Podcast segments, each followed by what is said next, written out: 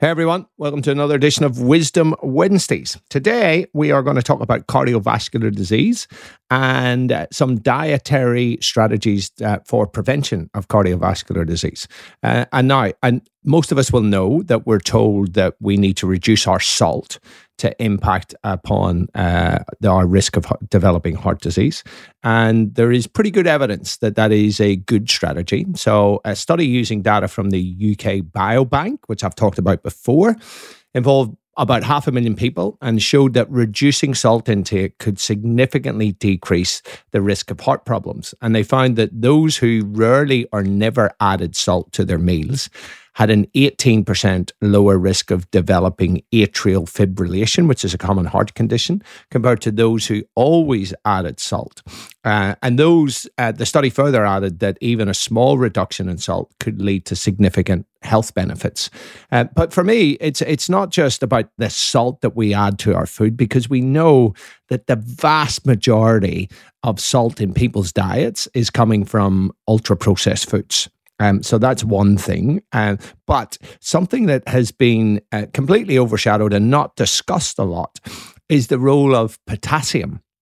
And recent research has brought to light the significant benefits of potassium when it comes to combating the adverse effects of, of high salt intake. So, a study published in the European Heart Journal showed that people with the highest potassium intake were 13% less likely to suffer from heart attacks or strokes compared with the lowest intake. Now, this is a pretty compelling statistic especially when we compare it to the biobank study and showed that people who didn't add salt to the meats had an 18% lower risk of developing AF. So AF is just this, this kind of fluttering of, of the heart, um, which is problematic, but it's nowhere near as problematic as heart attacks or strokes. And this study on potassium further revealed that that especially women, particularly those who had a high salt level in their diet, experienced lower blood pressure when their potassium intake was actually higher. Uh, now, this gender specific uh, finding is intriguing um, and it suggests that, that potassium may be particularly beneficial for women in managing their cardiovascular health, but it's not just um, the women. So let, us just go into a little bit more detail on this. So this was a, a really big study um, called the uh, from the Epic Norfolk study, which is a long ongoing study, and it was about eleven and a half thousand men and thirteen and a half thousand women aged between 40 and 79 and they they tracked their potassium intake dividing them into groups based on their levels in their diet.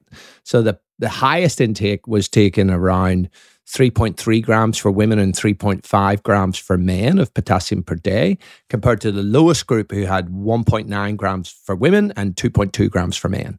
Uh, and and this it spanned nearly two decades. This study, so give us some pretty good data on the long term impacts of potassium on, on heart health. And and interestingly, um, they found that the benefits of potassium actually go beyond just countering the negative effects of sodium. And we know that sodium and potassium act in a bit of a balance. Uh, but they found that potassium seemed to not only just balance out the sodium, but seems to have a protective effect in its own right.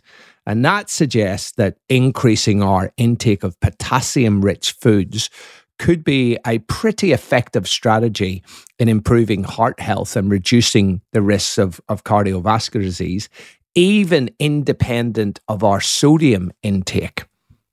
So, potassium is found in many different foods, especially fruits and vegetables. So, we know that leafy greens, um, beans, nuts, dairy foods, and even starchy vegetables like squash and and, and potato potatoes are, are rich sources of of potassium, uh, and so it's really about making sure that we're eating lots of fruits and vegetables. Add some beans, lentils in there.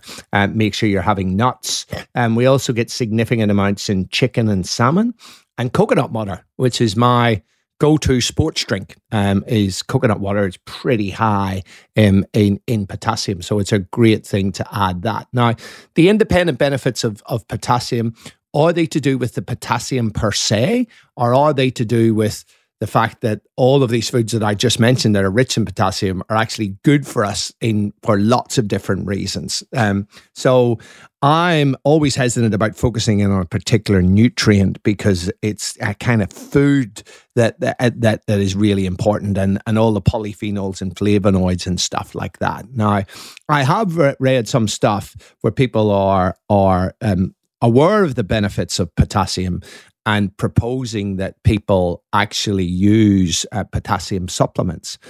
However, we need to be a little bit wary of that because um, some research has shown that supplementing with potassium is not a particularly good idea and certainly doesn't if you have excessive potassium um, you can get stomach pain you can get diarrhea and there can even be serious effects on on heart rhythm particularly in people older adults especially who have diabetes who have kidney issues. So really this is about um, eating a balanced diet minimizing our ultra processed foods. As i say most of the the sodium in people's diets or the salt comes from eating ultra processed foods not adding a little bit at the dinner table. And and other things that you can do that will have a synergistic effect on reducing your blood pressure and improving your heart health is that if you're overweight, losing 5 to 10% of your body weight can have an absolutely profound impact on your blood pressure. And and we know that some people respond really well to exercise in terms of their blood pressure. Some people don't respond tremendously well to that. And it's the same for salt, right? What we now know is there's certain genes involved in it that if you have variants of particular genes, you are particularly salt sensitive when it comes to blood pressure. But other people reducing their salt may have a very neg- leg- negligible impact on their blood pressure, uh, if even any. Um, so it's about having that balanced approach where you're eating real food, um, and that will help you to lose weight as well, obviously, as will um, combining that with some exercise uh, and just making sure that you're eating potassium rich foods. I think is a more effective strategy than just targeting the salt. And and I add salt to my diet, and I've got no issue with doing that because my levels of ultra processed foods are pretty low, and salt is actually necessary for survival. So it is all about balance, like most things. Uh, so hopefully that gives you a couple of little tips on how to reduce your blood pressure naturally and reduce your risk of a whole, a whole range of cardiovascular disease. That is it for this week. Catch you next time.